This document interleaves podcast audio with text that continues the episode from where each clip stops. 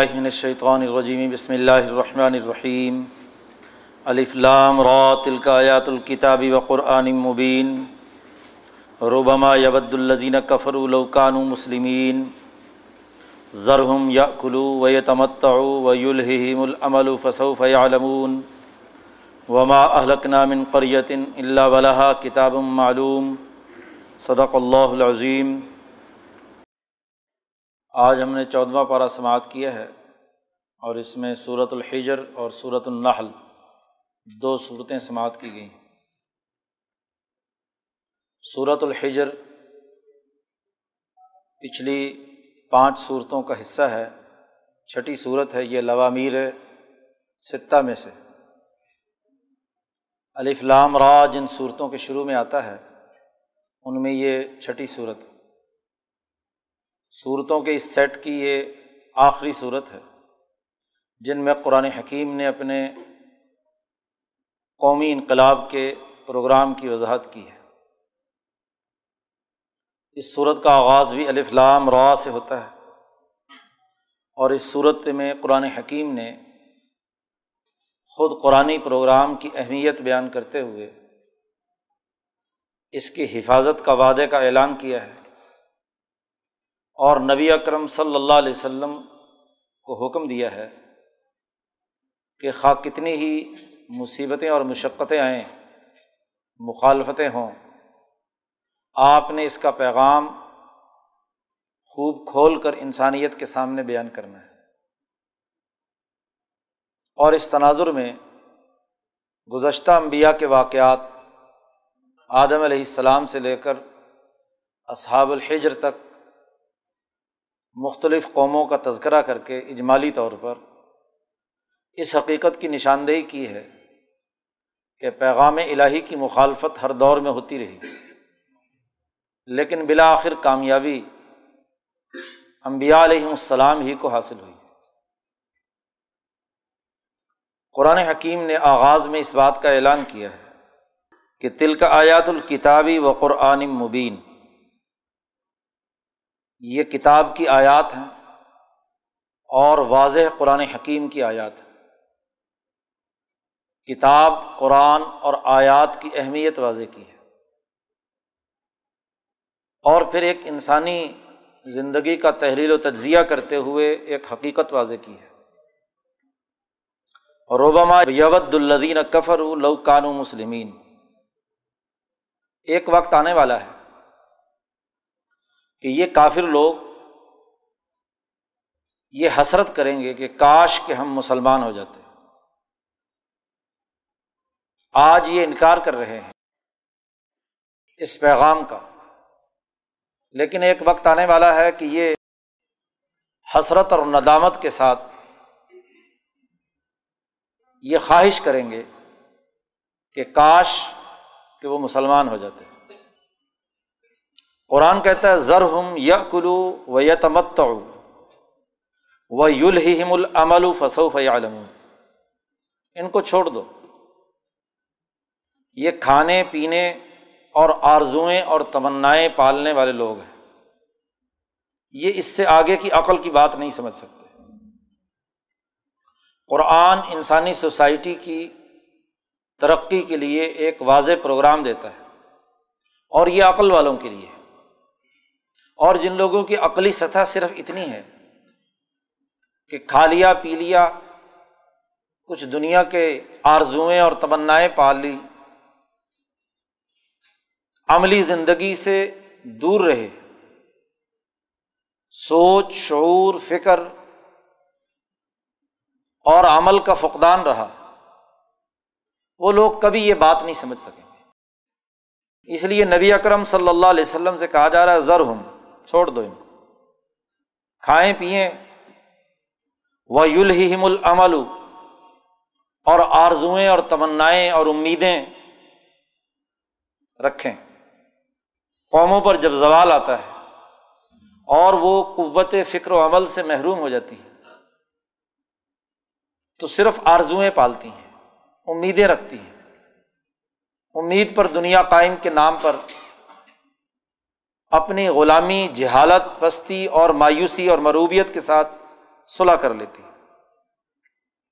فصوف یا لمون ان قریب انہیں پتہ چل جائے گا کہ محض تمنا اور آرزوؤں کے نتائج نہیں نکلا کرتے ٹھوس حقائق جب تک پیش نظر نہ رکھے جائیں اور اس کی بنیاد پر فکر و عمل درست نہ کیا جائے، قومیں کامیابی حاصل نہیں کرتی۔ قرآن حکیم کہتا ہے کہ ایک طرف تو ان کو عقل اور شعور، فہم و بصیرت کی بات اس قرآن کے ذریعے سے سمجھائی جا رہی۔ اس کے باوجود یہ لوگ کہتے ہیں، یا ایو الزی نزلہ علیہ ذکر ان نقل مجنون جو عقل و شعور کی بات یا پیغام لے کر نبی اکرم صلی اللہ علیہ وسلم آئے ہیں، ان کو کہتے ہیں کہ تم مجنون اور پاگل۔ جنون کی حالت تو خود ان پر تاری ہے کہ کھانے پینے اور محض آرزوئیں اور امیدیں پال رہے ہیں۔ جو عقل اور شعور اور پیغام کی بات کر رہے ہیں، ان کو کہتے ہیں مجنون۔ ان نقل مجنون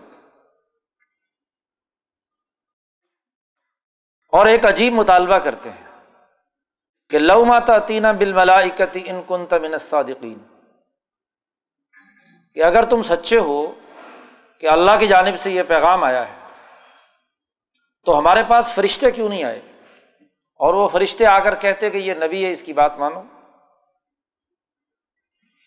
اللہ کہتے ہیں مان نزل الملاکت اللہ بالحق وما کانو ازم منظرین۔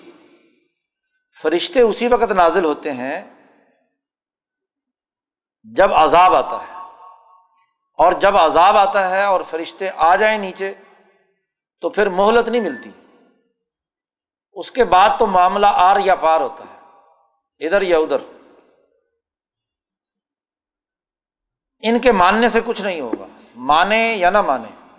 انا نحن نزل ذکر ہم نے یہ قرآن نازل کیا ہے۔ یہ نصیحت کا پیغام ہم نے بھیجا ہے۔ اور وہ انا لہو لحافظون۔ اور ہم ہی اس کی حفاظت کریں۔ شروع میں عرض کیا گیا تھا کہ ہر سورت کے آغاز میں قرآن جو گفتگو کرتا ہے اور سورت کے اختتام پر جب پوری گفتگو سمیٹتا ہے، تو اس سے سورت کا موضوع واضح ہو جاتا ہے۔ یہاں پہلے رقوع میں قرآن حکیم نے اپنی حفاظت کا اعلان کیا ہے کہ نازل بھی ہم نے کیا ہے اور حفاظت بھی ہم ہی کریں گے۔ اور سورت کے آخری رقوع میں قرآن حکیم نے واضح کیا ہے کہ یہ لوگ جو قرآن کو ٹکڑے ٹکڑے کرنا چاہتے ہیں اللہ دینہ جعل القرآن عظیم ان کی بات نہیں چلے گی۔ فسدا بمات عمر جو آپ کو حکم دیا گیا ہے اسے کھول کر بیان کیجیے کسی گھبراہٹ یا خوف کی ضرورت نہیں۔ یہ اللہ کا پیغام ہے۔ انسانیت کی ترقی کا پروگرام ہے۔ آپ اس کے بیان کرنے میں کسی بھی قسم کی ہچکچاہٹ کا مظاہرہ مت کریں۔ نبی اکرم صلی اللہ علیہ وسلم سے کہا جا رہا ہے، لقد ارسلنا من قبل کا فیشیا الاولین۔ ہم نے آپ سے پہلے بھی گزشتہ جو قومیں گزری ہیں، ان میں رسول بھیجے تھے۔ ومایاتی مر رسول اللہ کانو بھی استحون اور انسانی تاریخ گواہ ہے کہ جب بھی کوئی رسول آیا تو قوم کے سرداروں، ملا اور مترف اور ظالموں نے ان کا مذاق اڑایا۔ غزالی کا نسل فی قلوب المجرمین۔ ایسے ہی مجرم دلوں کے اندر اسی طرح کے خیالات و تصورات ہمیشہ رہے۔ قرآن حکیم نے کہا کہ یہ دستور پہلے سے چلا آ رہا ہے۔ اس لیے ان کے مذاق اڑانے سے آپ پریشان مت ہو آپ اس بنیادی پیغام کی دعوت انسانیت کے سامنے رکھتے رہیں۔ بنیادی پیغام جو قرآن نے واضح کیا ہے، وہ انسانیت کے سامنے آنا چاہیے۔ اس پر قرآن حکیم نے دلائل دینا شروع کیے ہیں۔ کائنات کی تخلیق آسمان و زمین اور خاص طور پر ستاروں اور سیاروں کا فلکیاتی نظام، قرآن نے اس کا تذکرہ کیا ہے ولاقد جالنا فسما بروجن ہم نے آسمان میں بہت سے برج بنائے، سیارات اور ان کا باقاعدہ فلکیاتی نظام بنایا۔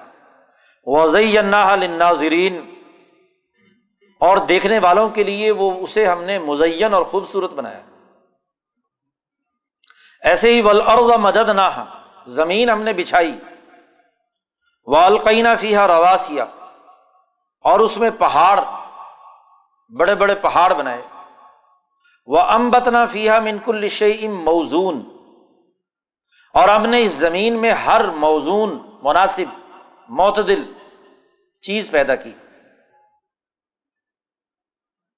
وجہ اللہ لکم فیحا معائش اور ہم نے تمہارے لیے اس زمین میں معاشی وسائل رکھے۔ نہ صرف تمہارے لیے، بلکہ وملس تم لہو برازقین ان لوگوں کے لیے بھی جن کو تم سرمایہ داروں مال نہیں دیتے، رزق نہیں دیتے، ان غریبوں کے لیے بھی ہم نے وسائل رکھے۔ یہ صرف تمہارے ہی لیے نہیں، بلکہ وملس تم لہو برازقین خاص طور پر قرآن نے کہا کہ جن لوگوں کو تم رزق فراہم نہیں کرتے، ان کے لیے بھی ہم نے معاشی وسائل رکھے۔ وہ امن شعی ان اللہ اندنا خزاں تمام چیزوں کے خزانے ہمارے قبضے میں ہیں۔ اور ومان و نزل ہو اللہ بقدر معلوم۔ اور ہر چیز ہم ایک خاص تناسب اور خاص توازن اور اندازے کے ساتھ دنیا میں اتارتے ہیں۔ جتنے انسانوں کی ضرورت ہوتی ہے، اس کے مطابق ہم دنیا میں اتارتے ہیں۔ امام شاہ ولی اللہ دہلوی نے اس کے بھی قاعدے اور ضابطے لکھے انسانیت کے اندر جتنی طلب ہوتی ہے، اس طلب کے مطابق چیز ملتی ہے۔ مطالبات انسانیت کی ضرورت اور ترقیات کے جتنے ہیں، اس کے مطابق چیزوں کا ادراک اور چیزوں کی یہاں فراہمی یقینی بنائی جاتی قرآن حکیم نے کہا کہ جیسے یہ کائنات کی تخلیق ہم نے ایک باقاعدہ نظام اور سسٹم کے تحت پیدا کی ہے، ایسے ہی ولقد خلق نل انسانہ من سلسالم من ہم ام مسنون۔ ایسے ہی ہم نے انسان کو پیدا کیا ہے، سیاہ، کالی، کھنکتی ہوئی مٹی سے۔ من سلسال من ہم ام مسنون۔ ایسی مٹی جو مسلسل پانی میں رہنے کی وجہ سے کالی ہو جائے۔ اسے کہتے ہیں ہما اور وہ کالی مٹی جس کے اندر بدبو بھی پیدا ہو۔ وہاں سے ہم نے انسان پیدا کیا۔ امام شاہ ولی اللہ دہلوی اور صوفیہ میں سے بڑے محققین جس میں مولانا روم بھی شامل، ابن مسکوے جیسے فلاسفر بھی شامل۔ انہوں نے انسان کی تخلیق کے اس حقیقی نظریے کی نشاندہی کی ہے کہ انسان کی تخلیق کا عمل بھی ایک مسلسل ارتقائی مرحلے کے ذریعے سے ہوا ہے۔ پہلے اس کائنات کے اندر معدنیات معدنیات سے اگلے مرحلے پر نباتات اور نباتات سے اگلے مرحلے پر حیوانات اور حیوانات سے اگلے مرحلے پر انسانات۔ یہ ارتقا کا ایک فطری عمل۔ کائنات میں انسان کی تخلیق مٹی سے ہوئی۔ قرآن نے صرف اس بات کا تذکرہ کیا۔ کیسے ہوئی؟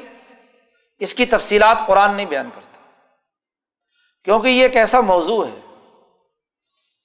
جو عام انسان کی سمجھ سے بالا تر قرآن عام انسان کے فہم کو سامنے رکھ کر بنیادی مسلمات کی نشاندہی کرتا ہے۔ مٹی سے انسان بنانے کا یہ کوئی طریقہ نہیں ہے جو عام طور پر رجت پسند مذہبی طبقوں کے تصورات کے تحت ہے۔ کہ اللہ نے مٹی کا کوئی ایک بت بنایا اور اس کے بعد پھونک مار دی اور آدم چل پڑا۔ میں نے پچھلے دنوں عرض کیا تھا کہ اللہ نے یہ آسمان و زمین چھ دنوں میں پیدا کی اور ساتویں دن میں اس کے اندر باقی تخلیقات کا عمل ہوا ہے۔ جتنی بھی روایات آتی ہیں اس کے تحت آدم کی تخلیق کا وقت ساتویں دن اثر سے لے کر مغرب تک کا وقت ہے۔ اور ایک دن کی جو بات بیان کی گئی تھی، تو اللہ کا دن تو پچاس ہزار سال کا دن ہے۔ یہ دن رات کا تغیر و تبدل تو سورج اور چاند بننے کے بعد کا عمل عرض پر یہ نظام شمسی کا جب عمل شروع ہوا تو تب دن رات یہ دنیا والے بننا شروع ہوئے۔ پچاس ہزار سال کا ایک دن ہے تو کوئی دس ہزار سال تو اثر سے مغرب تک ہوگا۔ ولجان نہ خلق نہ من قبل منار سموم جنات کو انسان سے پہلے ہم نے آگ کے شعلے سے پیدا کیا۔ آگ کا وہ شعلہ جو سفیدی مائل ہوتا ہے، جس آگ میں دھوئیں کی ملاوٹ ہوتی ہے، وہ اتنا ہی کالا ہوتا ہے۔ اور جتنا تیل صاف شفاف ہو جس میں وہ شعلہ جل رہا ہے، اتنا ہی شعلہ بھی سفیدی کی طرف مائل ہوتا ہے۔ خاص طور پر شعلے کا اوپر والا حصہ، لپٹ، آخری، وہ نظر بھی نہیں آتی۔ اس کو کہا جاتا ہے اسموم من نار سموم تو اس نار سموم سے ہم نے جنات پیدا کی۔ جیسے آگ کی وہ اوپر کی حرارت بظاہر نظر نہیں آتی۔ ایسے ہی اس سے جو چیز مخلوق وجود میں لائی گئی، جنات، وہ بھی نظر نہیں آتی۔ وائز قول رب کل ملائکتی خالقم بشرم من سلسالم من ہم ام مسنون۔ جب تیرے رب نے فرشتوں سے کہا کہ میں ایک انسان پیدا کرنے چلا ہوں اور بناؤں گا من سلسالم من ہم ام مسنون، سیاہ کالی کھنکتی ہوئی مٹی سے۔ فائدہ سوئی تو و نفق فی مر روحی فقع ساجدین جب اس کی تخلیق کا عمل مکمل ہو جائے، اس کے اندر روح پیدا ہو جائے، تو تم تمام کو اس کو سجدہ کرنا ہے۔ قرآن نے یہ قصہ پہلے بھی بیان کیا البقرا میں۔ اور یہاں پھر تیسری دفعہ بیان کیا جا رہا ہے، پیچھے العراف میں بھی آ چکا شیطان کے علاوہ تمام فرشتوں نے سجدہ کیا، جو تسخیر کائنات میں انسان کے لیے ممد و معاون بنے۔ انسان کا دشمن ابلیس اور ابلیس کا جو مکالمہ ہوا، اس کی تفصیلات پیچھے بھی گزر چکی ہیں۔ بتلایا یہ گیا کہ انسان کا پیدائشی اور فطری دشمن ابلیس۔ تو دشمن کو دشمن سمجھنا ہے۔ دشمن کو دوست سمجھ کر تعلقات بنانا یہ درست نہیں ہے۔ دشمن کے ساتھ دشمنی رکھنا عین اخلاق، بد اخلاقی نہیں۔ قرآن حکیم نے وہاں واضح کر دیا تھا کہ ان جہنم لموعدہم اجمعین۔ ابلیس اور اس کے نقطۂ نگاہ، اس کی سوچ اور فکر کے ساتھ وابستہ ہونے والے انسان بھی ان کا ٹکانا جہنم۔ لیکن جو اس کے مقابلے میں تقوا اختیار کرنے والے ہیں، ان کے لیے انعامات ہیں۔ اس کا تذکرہ کیا۔ اس کے بعد ابراہیم علیہ السلام کا قرآن نے تذکرہ کیا نبی ضعیف ابراہیم۔ ان کے سامنے ابراہیم کے مہمانوں کا تذکرہ کیجیے اس کی تفصیلات بھی پیچھے بارہویں پارے میں گزر چکی۔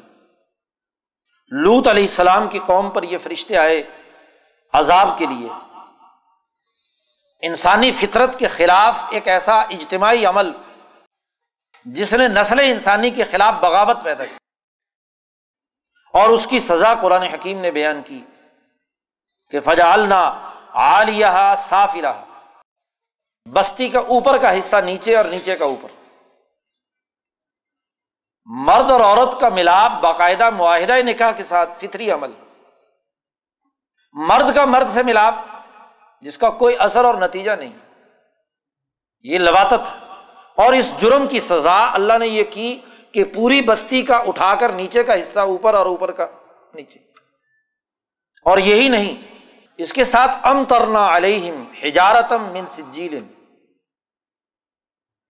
پورے تسلسل کے ساتھ پتھروں کی بارش کر دی ہم ان نفیز آیات متوسمین و ان نہا لبی سبیل مقیم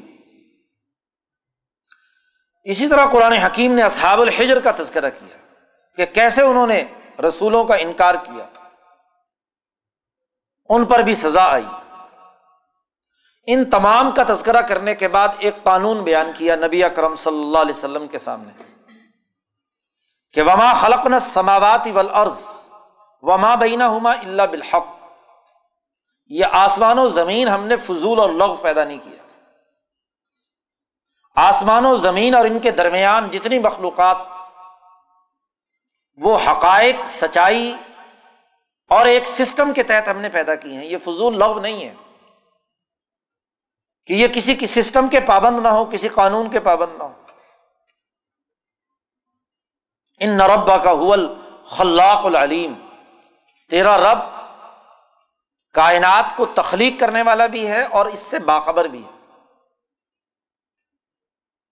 کائنات جب تخلیق کے عمل سے مکمل طور پر گزر چکی، تو اس کائنات کے تمام مخلوقات کے لیے ایک نظام اور سسٹم کی ضرورت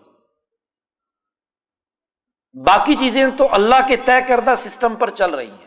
کل فی فلا کی یس بہو انسان کے لیے بھی ہم نے ایک سسٹم بنایا ہے۔ اور وہ سسٹم قرآن بیان کرتا ہے۔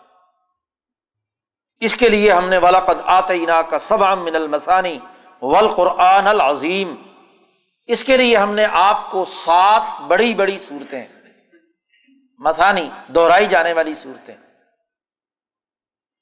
جو پیچھے گزر چکی البقرہ سے لے کر انفال تک۔ قرآن کی لمبی اور طویل صورتیں ہیں۔ یہ خاص طور پر ہم نے آپ کو دی اور ول قرآن العظیم اور پورا قرآن بھی ہم نے خاص طور پر اس لیے آپ کو دیا لاتم الدن آئی نہیں کا علامہ متانہ بھی ازواجم من ہوں مکے کے یہ بڑے بڑے سردار اور سرمایہ دار۔ آپ کی نظریں ان کے مال و دولت یا ان کی حکومت اور طاقت کی طرف نہیں اٹھنی چاہیے۔ اور نہ ان کے برا بلا کہنے سے آپ کو غمگین ہونا چاہیے۔ ولا تحزن علیہم آپ کو تو ابھی جماعت بنانی ہے، افرادی قوت اکٹھا کرنی ہے۔ اس لیے وقف جناح کا للمؤمنین۔ مسلمانوں کے لیے اپنے پہلو کو نرمی کے ساتھ، ان کے ساتھ حسن سلوک کے ساتھ تعلقات قائم کریں۔ اجتماعیت تشکیل دیں۔ اور ان طاقتور لوگوں کے سامنے اعلان کر دیجیے کہ انی انن نذیر المبین، کہ میں واضح طور پر تمہیں ڈرانے آیا ہوں کہ اگر تم اس تکبر، سرمایہ پرستی اور شیطنت کے نظام سے باز نہ آئے، تو بہت بڑا عذاب آنے والا ہے، کما انزلنا المقتسمین۔ جیسے گزشتہ قوموں پر اللہ کا عذاب آیا وہ لوگ جنہوں نے قرآن کو ٹکڑے ٹکڑے کیا۔ ہر دور کا قرآن وہ تھا جو اس دور کے نبی پر نازل ہوا۔ تورات ہو، زبور ہو، انجیل ہو۔ فورب بھی کا تیرے رب کی قسم لنس اجمعین ام ماکان یا ملون ہم ہر ایک سے اس کے عمل کے بارے میں سوال کریں گے، پوچھیں گے کہ وہ کیا کام کرتے رہے۔ اما کانو یا ملون کیا عمل کرتے رہے۔ اے محمد صلی اللہ علیہ وسلم فسدا بات عمر آپ کو جن باتوں کا حکم دیا گیا ہے، انہیں کھول کھول کر بیان کیجیے وہ آرز عن المشرقین اور یہ جو مشرق لوگ فضول اور لغ باتیں کرتے ہیں، ان کو نظر انداز کر دیجیے انا کفینا کل مستحزین ان مذاق اڑانے والوں کے مقابلے پر ہم آپ کے لیے کافی ہیں۔ ولاقد نعلم۔ اللہ کہتے ہیں، ہمیں معلوم ہے کہ ان کا یزیق صدر کا بھی یقولون۔ آپ کے بارے میں یہ جو الزام تراشی کرتے ہیں، تو آپ کے سینے میں تنگی پیدا ہوتی ہے، تکلیف ہوتی ہے۔ تبھی بات ہے کہ آدمی دوسروں کو اچھائی کی دعوت دے، امن، عدل اور ترقی کی دعوت دے اور وہ الزام تراشی کرے۔ برا بلا کہیں، گالی گلوچ کریں۔ تو ہمیں معلوم ہے کہ آپ کے سینے میں تکلیف ہوتی ہے، تنگی ہوتی ہے۔ بما یقولون۔ اس لیے اس کا ایک ہی علاج ہے۔ کہ فصب بے حمد ربک۔ اپنے رب کی تصویر و تحمید بیان کیجیے اور سجدہ کرنے والوں میں سے بنیے۔ اور اپنے رب کی غلامی اختیار کیجیے حتیٰ عطیہ کل یقین یہاں تک کہ یقینی بات آ جائے کہ ان پر عذاب یا موت پہنچ جائے آپ کو اپنے مرتے دم تک اس پیغام کی دعوت دیتے رہنا ہے۔ آپ اپنا کام کرتے رہیے۔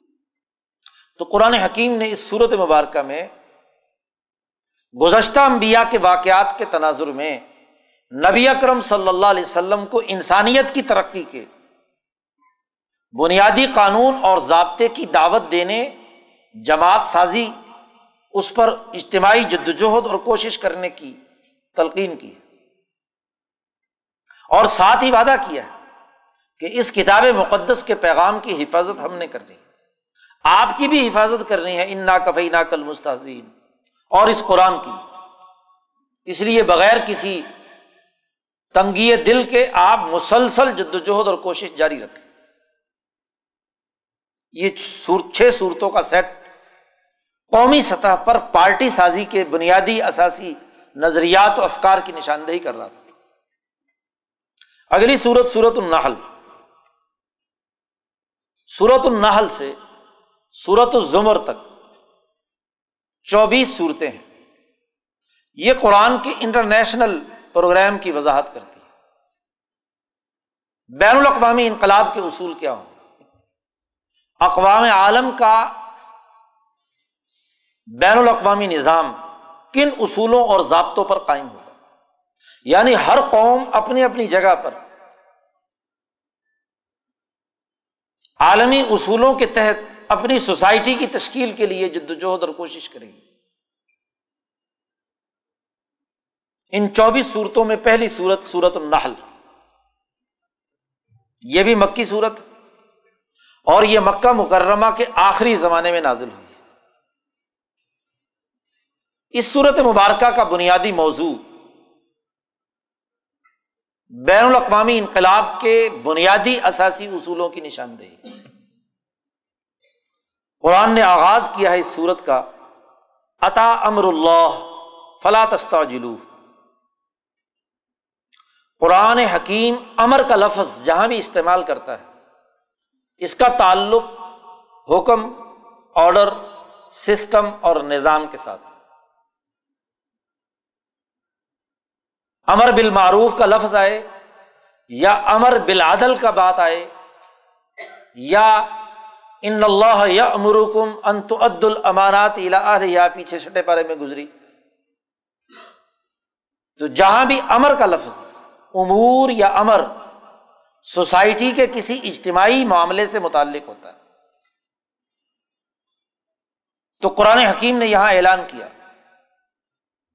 کہ سوسائٹی کا اجتماعی حکم اور آڈر یا اس کا سسٹم آنے والا ہے۔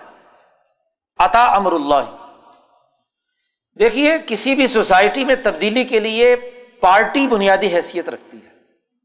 مکہ مکرمہ میں حضور صلی اللہ علیہ وسلم نے اپنی محنت و مشقت سے ایک جماعت صحابہ تیار کر لی۔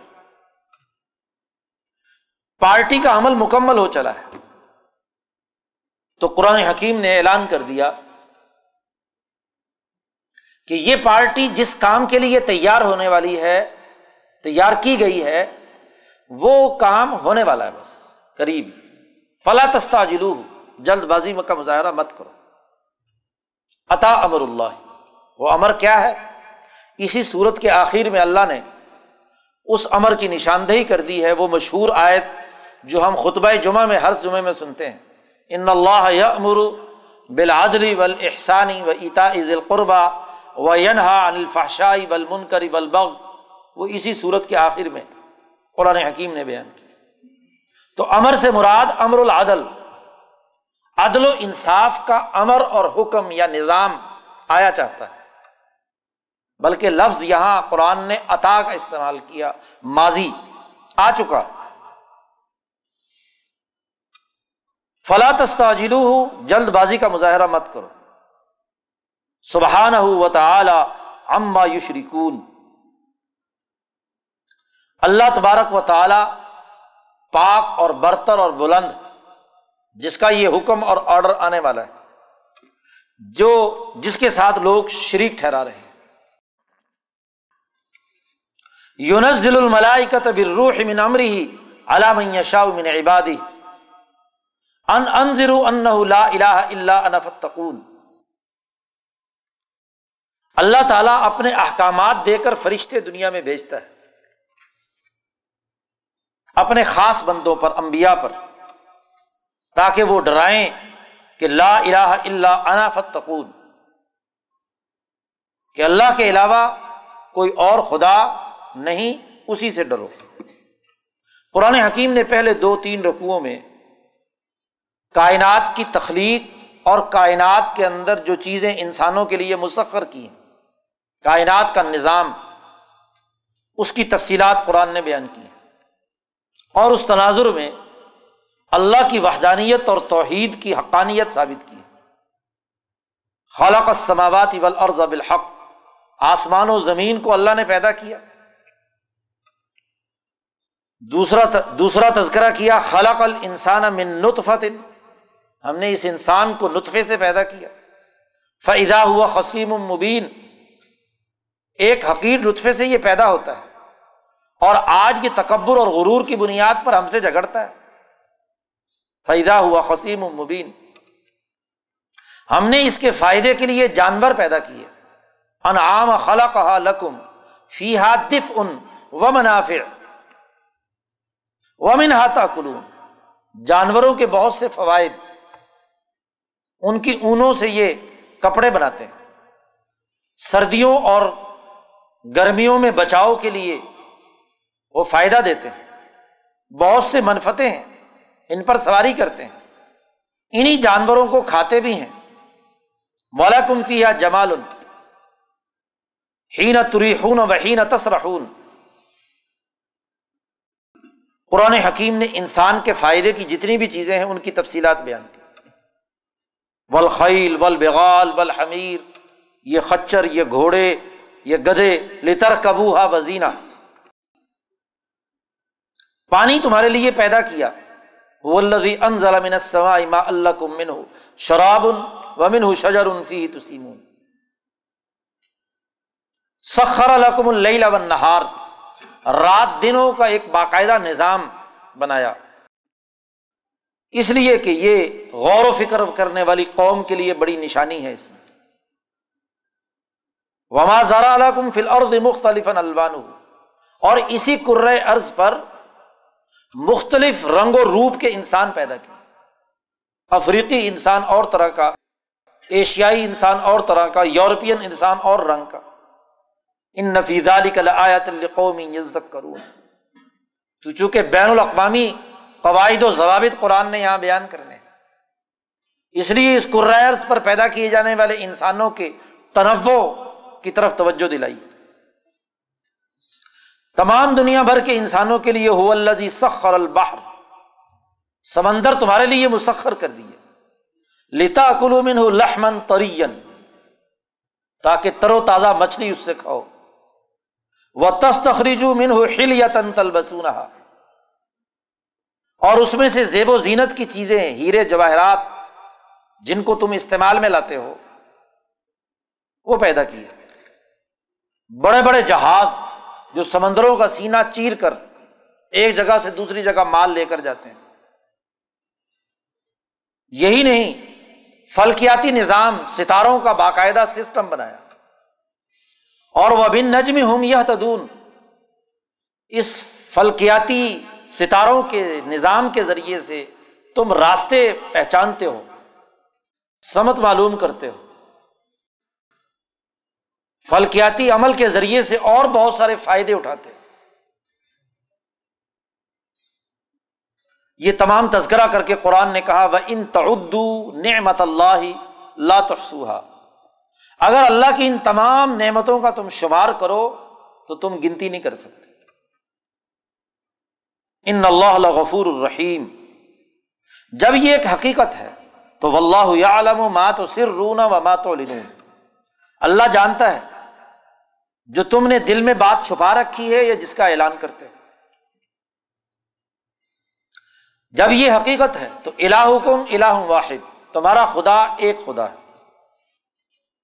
فلزین لائیوں بالآخرتی قلوب ہم من کرتوں مستقبرون جو لوگ آخرت پر ایمان نہیں رکھتے، ان کے دل اجنبی ہیں اور وہ متکبر قرآن حکیم نے یہاں توحید کی یہ پوری دعوت دینے کے بعد بنیادی ضابطہ اور قاعدہ بتلا دیا کہ دنیا بھر کی ہر قوم میں ہم نے پیغمبر بھیجے اور پیغمبر کا دو نکاتی ایجنڈا تھا۔ ولاقد باسنا فی کلی امت رسول دنیا کی ہر قوم اور ہر خطے میں ہم نے ایک رسول بھیجا۔ فی کل امت، ہر امت میں، ہر قوم میں، ہر خطے میں رسول ایک رسول بھیجا۔ کس مقصد کے لیے؟ ان عبد اللہ وج تنب الطاعت دو بنیادی چیزیں تھیں، خدا پرستی اور انسان دوستی۔ بین الاقوامی انقلاب کا بنیادی پہلا نقطہ کہ دنیا بھر کی تمام اقوام میں جو جو امبیا آئے، انہوں نے دو بنیادی دعوتیں دی۔ ایک تو یہ کہ او عبد اللہ اللہ کی عبادت کرو۔ اللہ واد اللہ شریک سے تعلق قائم کرو۔ اور اللہ کے علاوہ باقی تمام چیزوں کو کی غلامی ترک کر دو۔ انسان کا شرف یہ ہے کہ باقی تمام مخلوقات انسان کے لیے ہیں۔ انسان ان کے لیے نہیں۔ ہے خود انسان اسے اگر غلامی کرنی ہے تو صرف اور صرف اللہ رب العزت۔ اور دوسرا یہ کہ وج تنب الطاعت ہر سوسائٹی میں جو تاغوتی ظلم، زیادتی کا نظام ہے، اس سے بچو، اس کو ختم کرو۔ تاحوت قرآن کی ایک اصطلاح ہے۔ کوئی مخلوق میں سے کوئی کوئی قوم، کوئی نسل، کوئی فرد، کسی دوسری قوم، کسی دوسری نسل، کسی دوسرے فرد پر ایسا تسلط حاصل کر لے کہ اس کی آزادی سلب ہو جائے۔ وہ اپنے فیصلے خود نہ کر سکے۔ سیاسی اور معاشی اس کا غلام بن جائے۔ غلام بنانے والی طاقت و قوت کو تاغت کہا جاتا خواہ وہ شیطان ہو، خواہ وہ انسانوں میں سے ابو جہل اتبا شہبہ قارون، فرعون، نمرود، شداد ہو۔ خواہ کوئی ایک قوم دوسری قوم کو غلام بنا لے۔ آج کے اس جدید ترین دور میں قومیں قوموں کو غلام بناتی ہیں۔ ان کی منڈیوں پر قبضہ کرتی ہیں۔ ان کی آزادی سلب کر لیتی ہیں۔ ان کے معاشی وسائل ہڑپ کر جاتی ہیں۔ ان میں فتنا اور فساد اور فرقہ وارانہ ماحول پیدا کر کے، عدم استحکام پیدا کر کے اپنے مفادات حاصل کرتے قرآن کی اصطلاح میں یہ تاوت اسی تاحوت کو آج کی اصطلاح میں سامراج کہا جاتا ہے۔ سامراجی اقوام، سامراجی افراد سامری والی ذہنیت رکھنے والی طاقتیں اور قوتیں فرد ہو، قوم ہو، نسل ہو۔ قرآن نے کہا کہ ہر دور کے نبی نے اپنی اپنی اقوام میں دوسری جس بات پر زور دیا تاحود کی غلامی کو قبول نہیں کریں۔ وج تنب الطاحود تو دو بنیادی باتیں ہر نبی کو ہم نے بھی دی ہر قوم میں کہ اللہ کی وحدانیت اور وج تنب الطاحود اور تاحود سے اجتناب تاحود سے بچنے کا عمل۔ اور یہی قرآن حکیم نے کہا، نبی اکرم صلی اللہ علیہ وسلم کے پروگرام کا بھی حصہ۔ قرآن نے آگے بھی جا کر یہ پہلی صورت ہے ان چوبیس صورتوں میں سے سورت النحل۔ اور میں نے ذکر کیا تھا کہ یہ چوبیس صورتیں ہیں۔ چوبیسویں صورت سورت الزمر۔ اور وہاں بھی اللہ نے یہی جملہ استعمال کیا ہے۔ ولزی نج تنب تاحوتا یا و اناب اللہ لہو البشرا یہاں کہا او ابد اللہ وج تنب اور وہاں اس صورت میں، زمر میں کہا، پہلے اجتناب تاغوت ہے۔ ولزی نج تنب الطاغوت یا و اللہ اللہ کی طرف رجوع کرنے والے۔ گویا کہ صورت کے اول میں بھی بین الاقوامی انقلاب، بین الاقوامی پروگرام کے ان دو اصول اثاثی کا تذکرہ کیا اور ان صورتوں کا جب سیٹ ختم ہو رہا ہے تو اگلی صورت کے اندر بھی قرآن حکیم نے اسی حقیقت کی نشاندہی یعنی ہر ہر سطح کی قوم، ہر ہر علاقے کی قوم اپنے اپنے علاقے میں ان دو نکاتی ایجنڈے پر کام کرے گی۔ خدا پرستی اور انسان دوستی کے لیے جو تاغوتی شیطانی قوتیں ہیں، ان سے آزادی حاصل کرے۔ اللہ کی غلامی اور دنیا میں کسی انسان، کسی قوم، کسی نسل کی غلامی سے انکار۔ قرآن کہتا فمن ہم من حد اللہ ومن ہم من حقت علیہ ضلالہ ہر نبی نے آ کر اپنی قوم میں یہ پیغام دیا، جنہوں نے اس پیغام کو قبول کر لیا، انہیں ہدایت ملی۔ اور ومن ہم من حقت علیہ ضلالہ اور جنہوں نے اسے قبول نہیں کیا، وہ گمراہی میں مبتلا ہوئے اور ذلیل الرسوا فصیر فی الارض لوگوں، ذرا زمین میں سیر کرو۔ قرآن واحد مذہب ہے۔ جو مسلمانوں کو حکم دیتا ہے کہ وہ زمین کی سیر و سیاحت کرے۔ اور کہتا ہے فن ضرو کئی فقان عاقبت المکذبین اور دنیا میں چل پھر کر دیکھو کہ کیسے ان لوگوں کا انجام ہوا جنہوں نے اس دو نکاتی جنڈے کی مخالفت کی۔ ان کا حشر کیا ہوا؟ مکذبین کا۔ انتہار سالہ ہدا ہوں فن اللہ دی میں یوزل و مالا منا سلیم اے نبی، آپ کو بڑی خواہش ہے کہ ان کو ہدایت مل جائے۔ لیکن جس نے گمراہی کو اپنے دل و دماغ پر راسخ کر لیا، آپ کی خواہش کے باوجود وہ کیسے ہدایت یافتہ ہو سکتا ہے؟ قرآن حکیم نے پہلی بنیادی بات یہاں پر یہ ذکر کیا اور پھر اس پر دلائل دیے کہ کیسے ہم نے امبیا بھیجے، کون کون لوگ ان کی اطاعت کرنے والے تھے۔ وہ کیسے کامیاب ہوئے؟ قرآن حکیم نے اس کا تذکرہ کیا۔ اسی کے ساتھ قرآن حکیم نے اس حقیقت کی نشاندہی بھی کر دی کہ اگر اس دو بنیادی نکات کی خلاف ورزی یا قوموں کے اپنے اوپر اس ظلم کے نتیجے میں اگر اللہ تعالی دنیا میں فوری سزا دیتا تو اس عرض پر کوئی جاندار نہ بچتا۔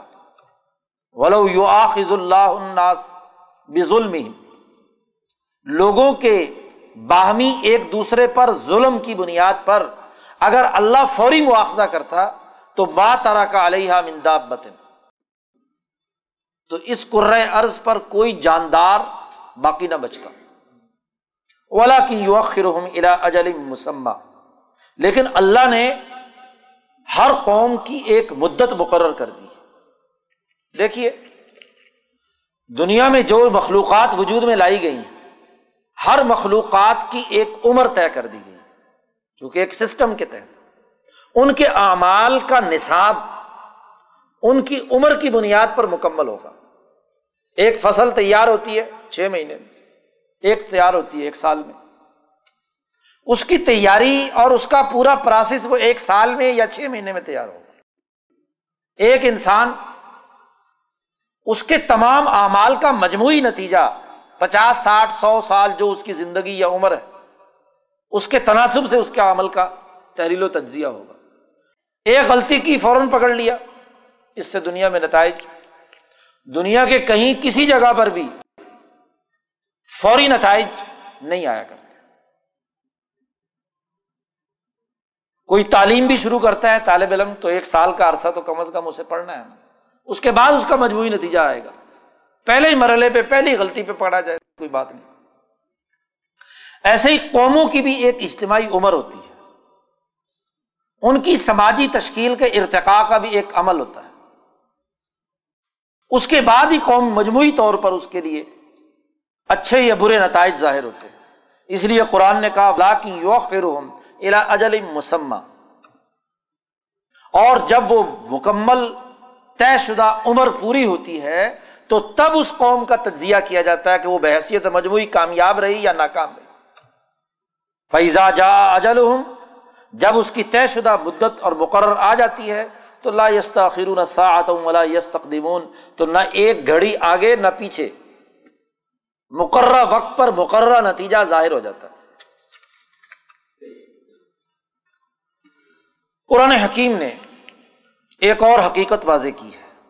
وما انزل علیہ کل کتاب اللہ تبین الحم الخلف فی و ہداؤں و رحمت القومی مکہ مکرمہ کی صورت حال کا تذکرہ کرتے ہوئے قرآن حکیم نے کہا کہ ہم نے یہ کتاب اے محمد صلی اللہ علیہ وسلم آپ پر نازل کی ہے۔ تاکہ جس مسئلے میں ان کا اختلاف ہے اس کو کھول کر آپ بیان کریں۔ اللہ اختلف فی ہی جس میں یہ لوگ باہم مختلف اختلاف کیا ہے؟ عام طور پر مفسرین یہاں پر خاموش لیکن امام انقلاب مولانا عبید اللہ سندھی نے نشاندہی کی ہے۔ اختلاف کیا تھا؟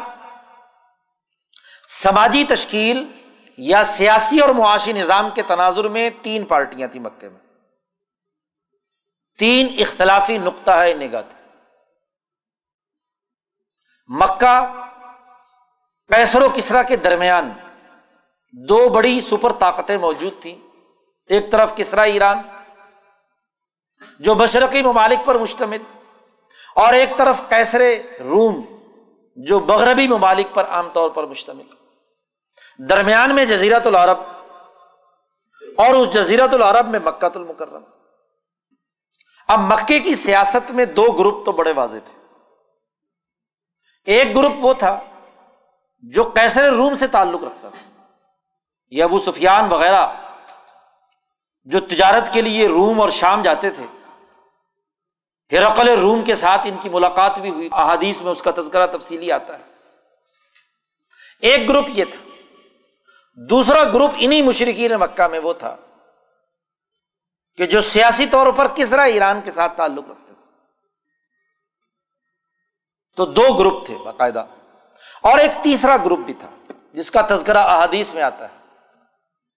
اگرچہ اس میں اکا دکا افراد ہی تھے، اور وہ وہ تھے جو یہ چاہتے تھے کہ نہ کیسریت نہ کسریت، لا شرقیہ ولا غربیہ۔ وہ یہ چاہتے تھے کہ جو حنیفی ابراہیمی دین چلا آ رہا ہے، ہمیں اس کی چھان پھٹک کر کے اس کے ساتھ تعلق قائم کرنا چاہیے۔ آپ صلی اللہ علیہ وسلم پر جب وہی آئی، تو اس وقت، اس زمانے میں ان افراد میں سے ایک آدمی ورقہ ابن نوفل، جو حضرت خدیجہ رضی اللہ تعالیٰ عنہ کا عزیز اور رشتے دار بھی تھا۔ اور اسی لیے جب حضور پر یہ وہی آئی اقرا بسم ربی کلدی خلق، تو خدیجہ رضی اللہ تعالیٰ عنہ حضور صلی اللہ علیہ وسلم کو لے کر اسی ورقہ بن نوفل کے پاس پہنچی تھی۔ وہ اس زمانے کا حنیفیت کا پرچارک تھا۔ وہ نہ تو کیسر روم کے ظلم کو قبول کرنا چاہتا تھا اور نہ کسرا اسی لیے اس نے اعلان بھی کیا کہ اگر میں جوان ہوا، میری عمر ہوئی، تو میں آپ کی انسرو کا نسرم معذرن۔ بخاری کے الفاظ ہیں۔ میں تمہاری بڑی مضبوط مدد کروں گا۔ کاش کہ میں اس وقت جوان ہوں اور میں زندہ موجود ہوں۔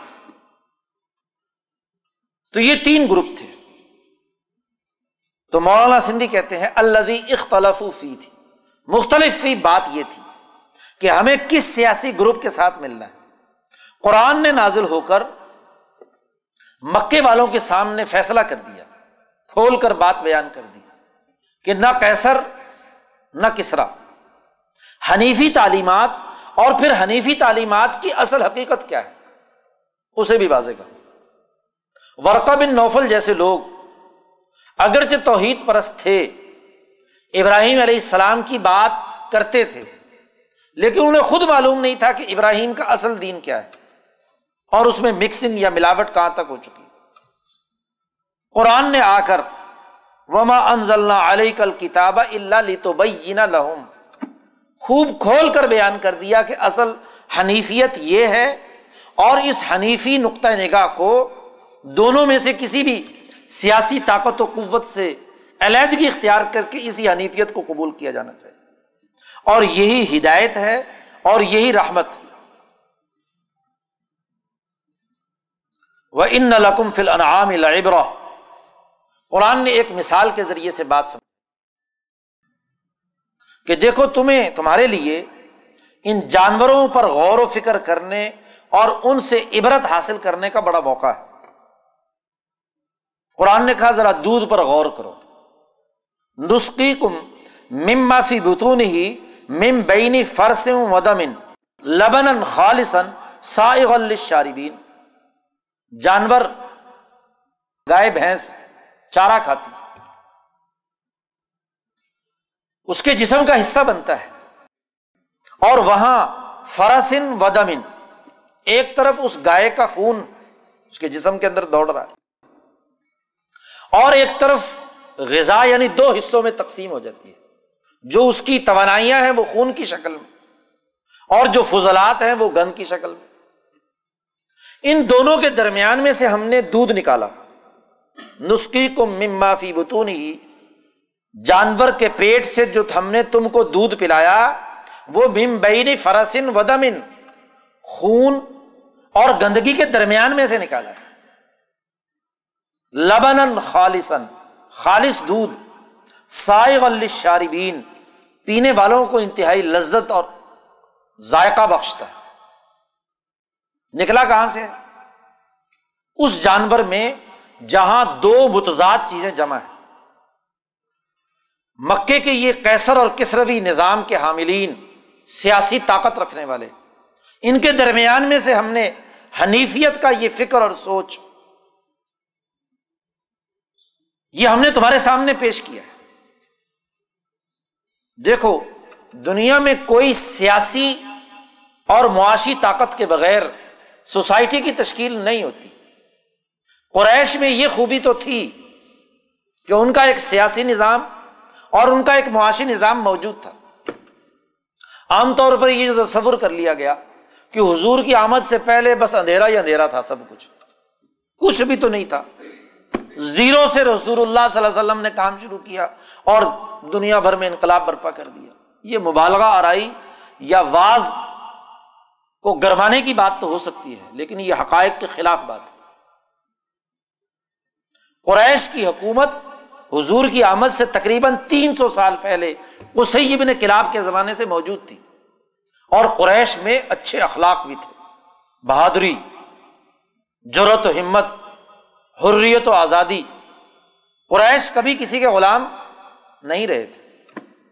اور یہ قوموں کی اچھی اور عمدہ خصوصیات ہوتی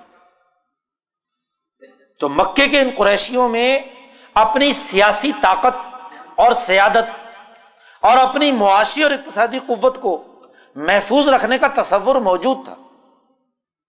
لیکن اس میں ملاوٹ بن گئی کہ کیسریت کے اثرات اور کس رویت کے اثرات نے اس کو خراب کیا ہوا یا پست ذہنیت تک محدود کر دیا۔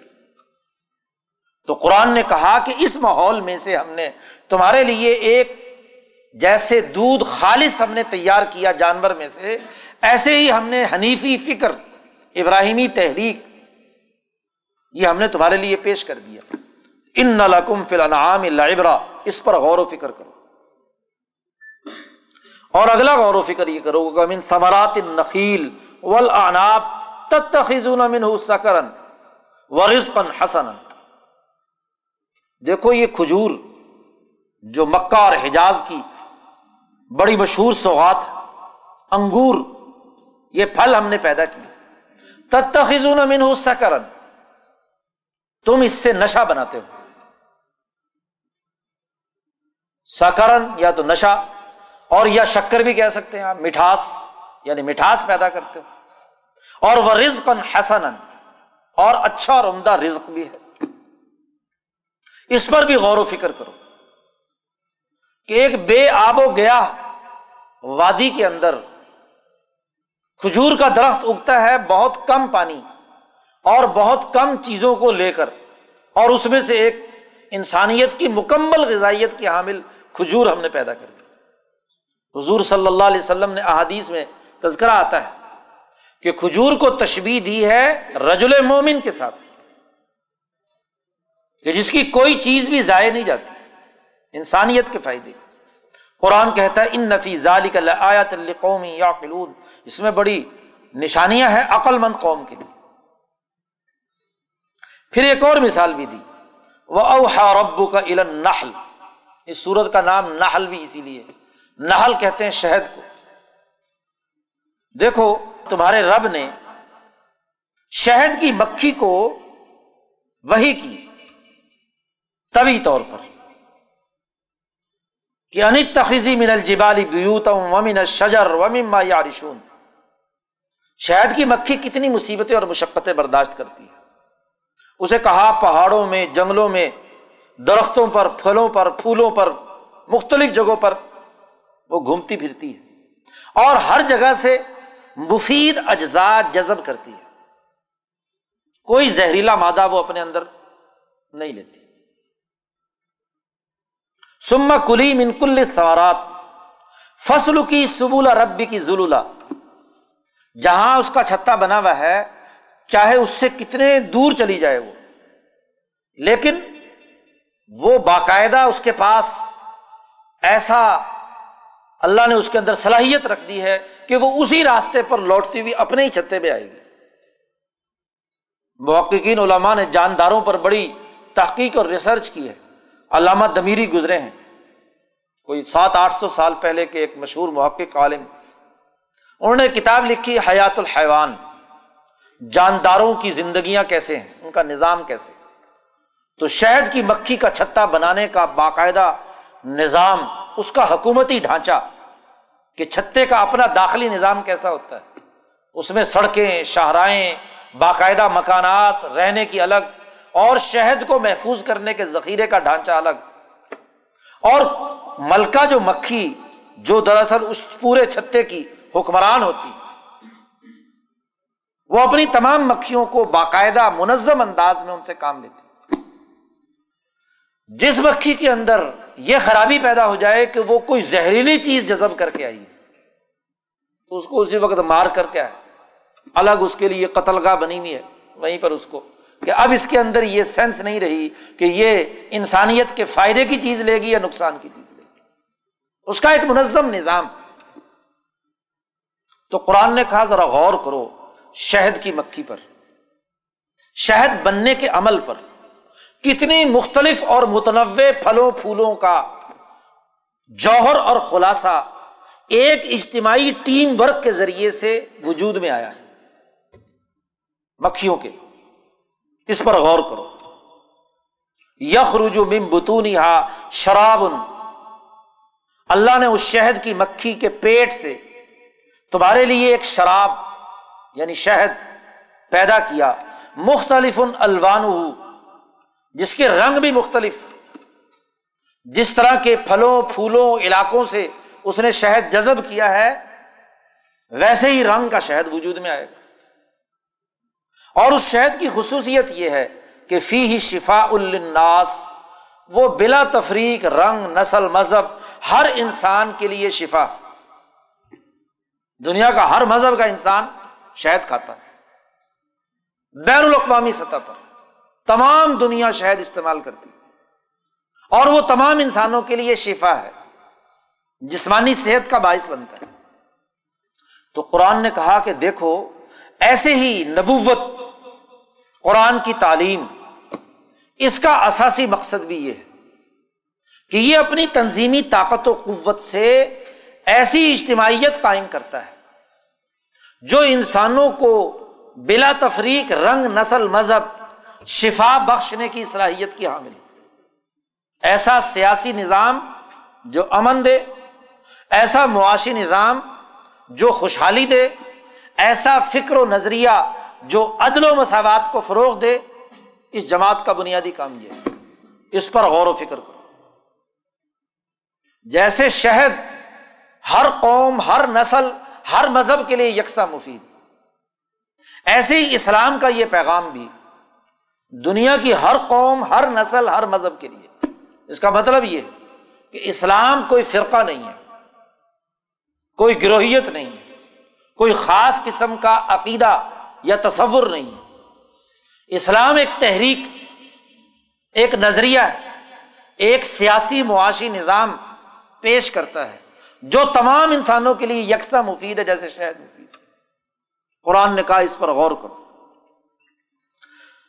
چنانچہ قرآن حکیم نے اسی تناظر میں اس صورت کے اندر ہر قوم کے سماجی ڈھانچے کی تشکیل کے تین بنیادی اثاثی تصورات واضح کی ہیں۔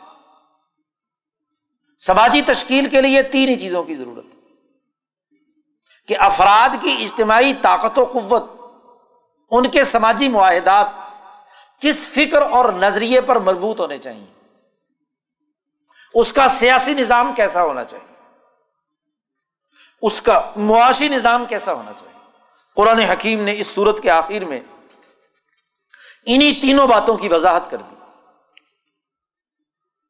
قرآن نے کہا، ان اللہ یمر بلادری ول احسانی و ایتا عز القربا و ینہا انفا شاہی ول منکری ول یا عزو کم لال تزک کروں اللہ تمہیں حکم دیتا ہے۔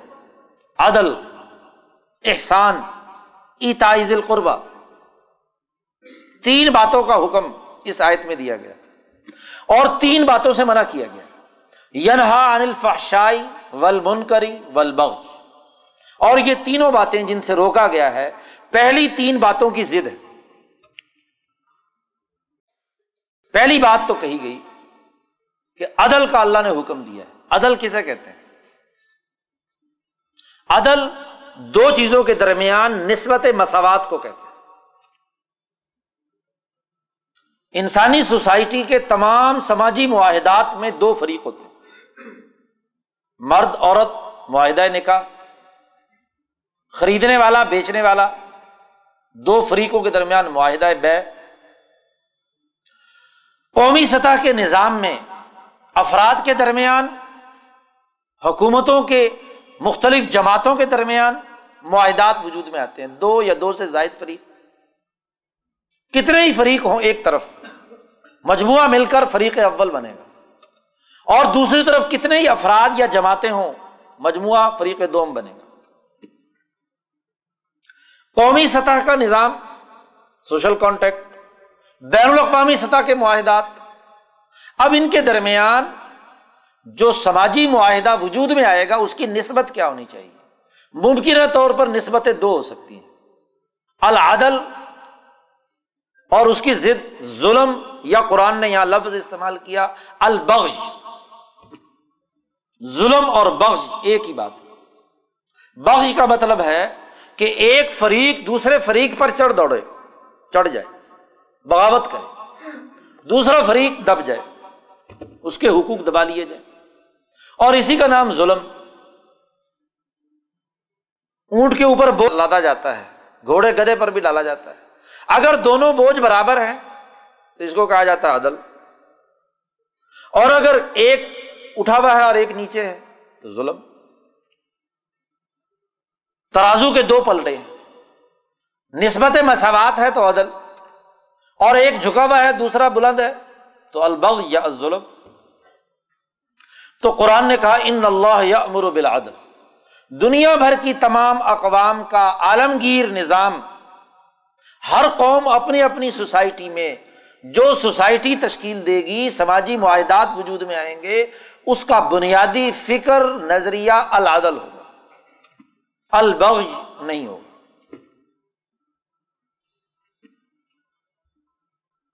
دوسری بات قرآن نے کہی۔ کہ ترجیحی طور پر تمام فریق ایک دوسرے کے ساتھ عدل کے نظریے پر قانونی بات تو یہ ہے کہ سوسائٹی تشکیل دیں۔ لیکن ایک اور اس سے بھی آگے بڑھ کر بات ہے۔ ول احسان احسان کے دو معنی ہے انسانی زندگی کے حوالے سے ہو تو اس کا مطلب ایسار قانونی طور پر آپ جب بھی کوئی معاملہ کر رہے ہیں ایک دوسرے کے ساتھ تو وہ نسبت عدل پر ہوگا۔ لیکن اس عدل کے ساتھ ساتھ کوئی فریق اپنی مرضی سے دوسرے کو زیادہ فائدہ پہنچا دے تبروان ویسے ہی، بغیر کسی عبض لیے ہوئے۔ یہ ایسار حق تو آپ کا تھا، لیکن آپ نے دوسرے کے فائدے کے لیے خود ہی چھوڑ دیا کہ چلو کوئی بات اسے کہا جاتا ہے ایسار یا احسان، حسن سلوک۔ تو ٹھیک ہے، جائز۔ خرید و فروخت میں ایسے ہی کوئی ایک فریق دوسرے کو چھوڑ دے، اپنی مرضی سے، ٹھیک ہے۔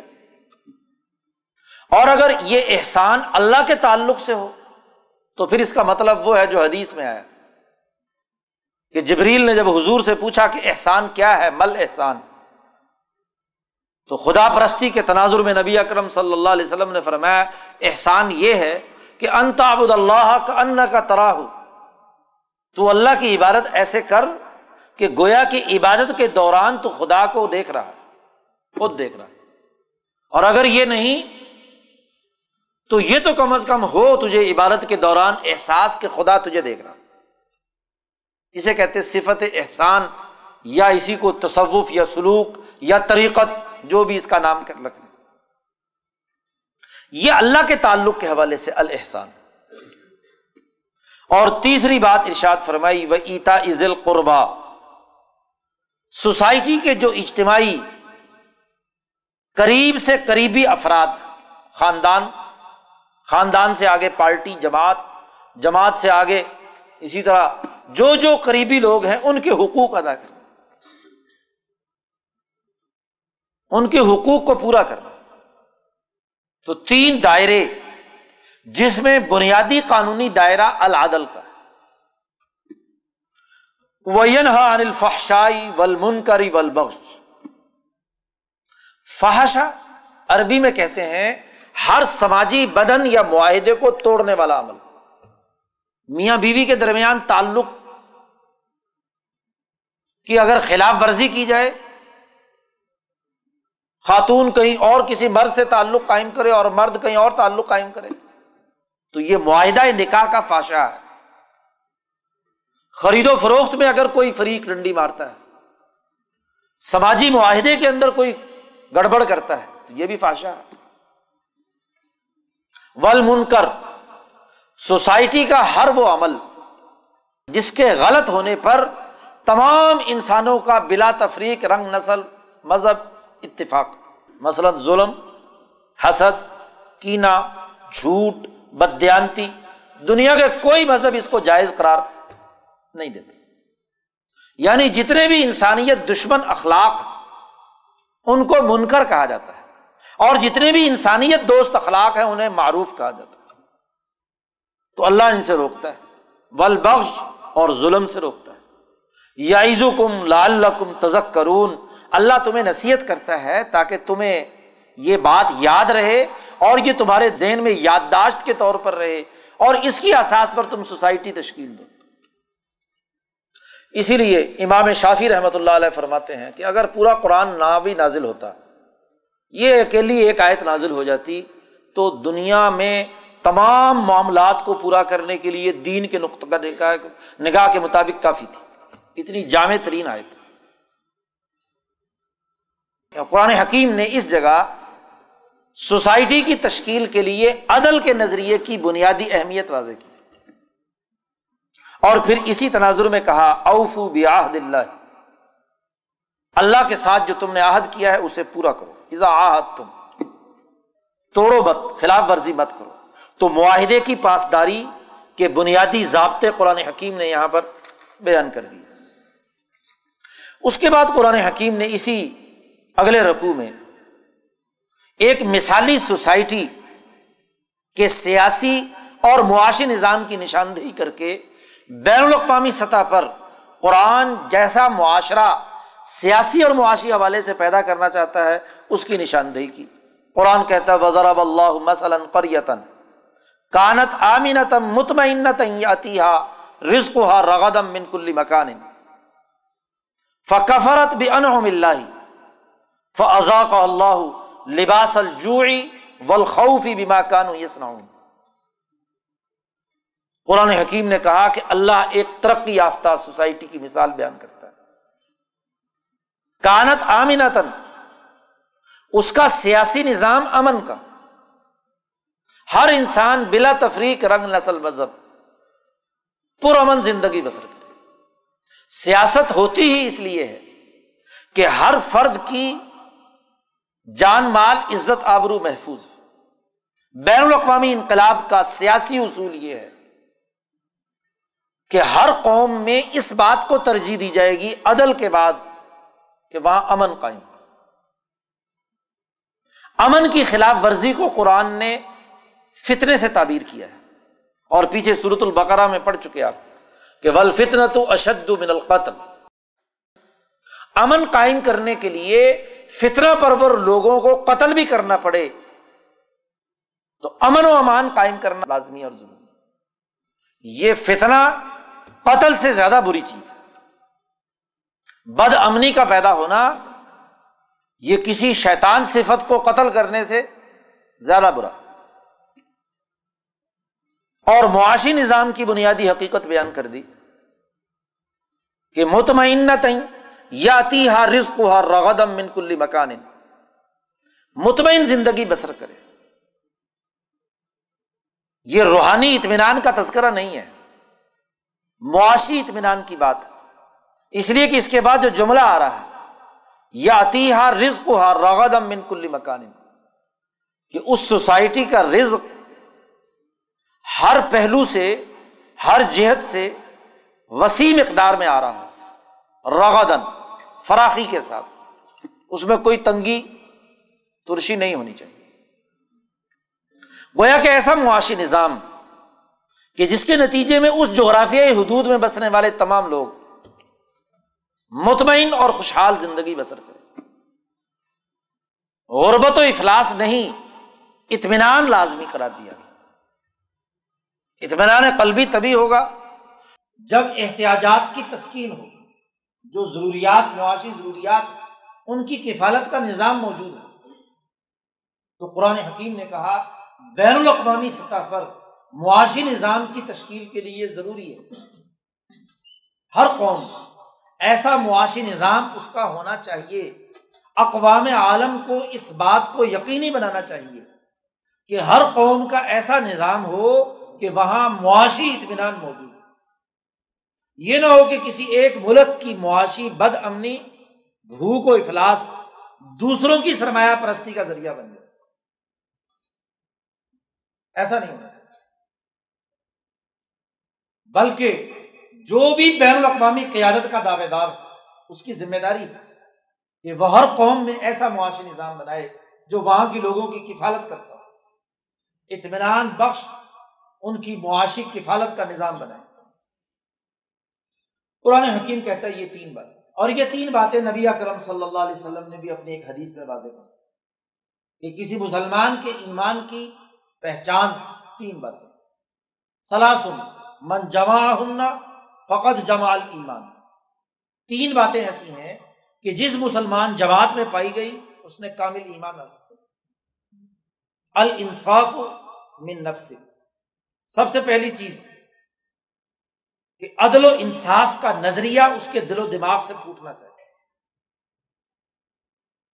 بزل السلامی للعالم۔ پورے عالم انسانیت کے لیے امن کے قیام کے لیے اپنی جان خرچ کر دینا۔ امن اور سلامتی کے لیے۔ سیاسی نظام۔ الانفاق و من الاقتار۔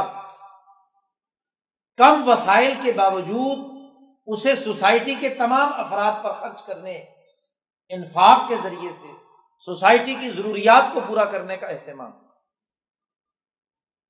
قرآن حکیم کی ان آیات میں جو تین بنیادی باتیں بین الاقوامی سماج کے لیے بیان کی گئی انہیں کو نبی اکرم صلی اللہ علیہ وسلم نے ایک حدیث میں مربوط طور پر بیان کر دیا تو گویا کہ صورت النحل بنیادی طور پر دنیا بھر کے تمام معاشروں کے بین الاقوامی نظام کے اساسی اصولوں کی نشاندہی کر رہی ہے عدل، امن اور معاشر اور یہی ابراہیم کا پیغام ہے، سورت کا اختتام ہوتا ہے تو قرآن کہتا ہے، ان ابراہیم کان امتن قانت اللہ حنیفہ ابراہیم خود ایک جماعت کی حیثیت رکھتے امت جو اللہ کی طرف رجوع کرنے والے اور یکسو تھے۔ شاکر اللہ اللہ کے انعامات کا شکر ادا کرنے والے۔ انعامات کا شکر کیا ہے؟ کہ ان انعامات کا نظام عدل، امن اور معاشی خوشحالی کی بنیاد پر اجتباہ وہ ہدا الا سرات مستقیم، اللہ نے انہیں منتخب کر لیا اور انہیں ہدایت دی تھی سیدھے راستے وہ آتینہ فی دنیا حسنا ہم نے انہیں دنیا کی زندگی میں بھی ترقی اور عمدگی کا ماحول دیا۔ اور وہ ان نہ فل آخرت لمن صالحین اور آخرت میں بھی وہ نیک لوگوں کے ساتھ۔ ابراہیم کا ذکر کیا۔ اور پھر نبی اکرم صلی اللہ علیہ وسلم سے کہا جا رہا ہے سما اوحینا الہی کا اے محمد صلی اللہ علیہ وسلم، ہم تمہاری طرف اب وہی کرتے ہیں کہ انت طبع ملت ابراہیم حنیفہ، کہ آپ اتباع کیجیے ملت ابراہیمیہ حنیفیہ یعنی یہ جو پیغام آپ کے سامنے دیا گیا ہے، اس کی آپ اطاعت کیجیے طریقہ کار کیا ہے؟ ادعو الى سبیل ربی کا بالحکمت بالموعظت الحسن اپنے رب کے اس راستے کی لوگوں کو دعوت دیجیے حکمت سے، عمدہ نصیحت کے ذریعے سے۔ اور اگر کہیں بحث مباحثے کا مرحلہ آ جائے تو جا دل ہم بلتی ہی احسن۔ تو ان سے بات چیت اور گفتگو مباحثہ اچھے انداز میں کرو۔ کیونکہ گالی گلوچ سے تو مسئلہ حل نہیں ہوتا۔ بات چیت، منطقی دلائل عقلی شعور کی بنیاد پر لوگوں کو سمجھائیں اور پھر حضور سے کہا جا رہا ہے، بس پھر، یہ جو بنیادی باتیں ہم نے آپ کو بیان کی ہیں، ان پر جم جائیے وما صبر کا اللہ بلّہ آپ کا یہ صبر و استقامت صرف اللہ کے لیے۔ غمگین مت ہو اور ان کی سازشوں پر تنگ دل مت ہو ان اللہ تقو ولدین محسنون۔ اللہ تعالیٰ ہمیشہ متقی لوگوں کے ساتھ ہوتا ہے۔ اور ولدین محسنون، اور وہ لوگ جو نیک۔ ان کی ہمیشہ اللہ تعالیٰ ساتھ ہوتا ہے، نگہبانی کرتا ہے۔ اس لیے مت گھبرائیے۔ جو پیغام دیا جا رہا ہے، اس پیغام کے مطابق جدوجہد اور کوشش جاری رکھیے۔ صبر و استقامت کے ساتھ آگے بڑھتے۔ یہ بنیادی پیغام ہے۔ اس صورت کا بین الاقوامی پروگرام کی وضاحت کے بنیادی نکات قرآن نے اس صورت میں بیان کر دیے ہیں۔ اور پھر یہ پروگرام کیسے آگے بڑھے گا؟ اس کی تفصیلات اگلی صورتوں میں آ رہی ہیں۔ اللہ سے دعا ہے کہ ہمیں قرآن حکیم سمجھنے اور عمل کرنے کی توفیق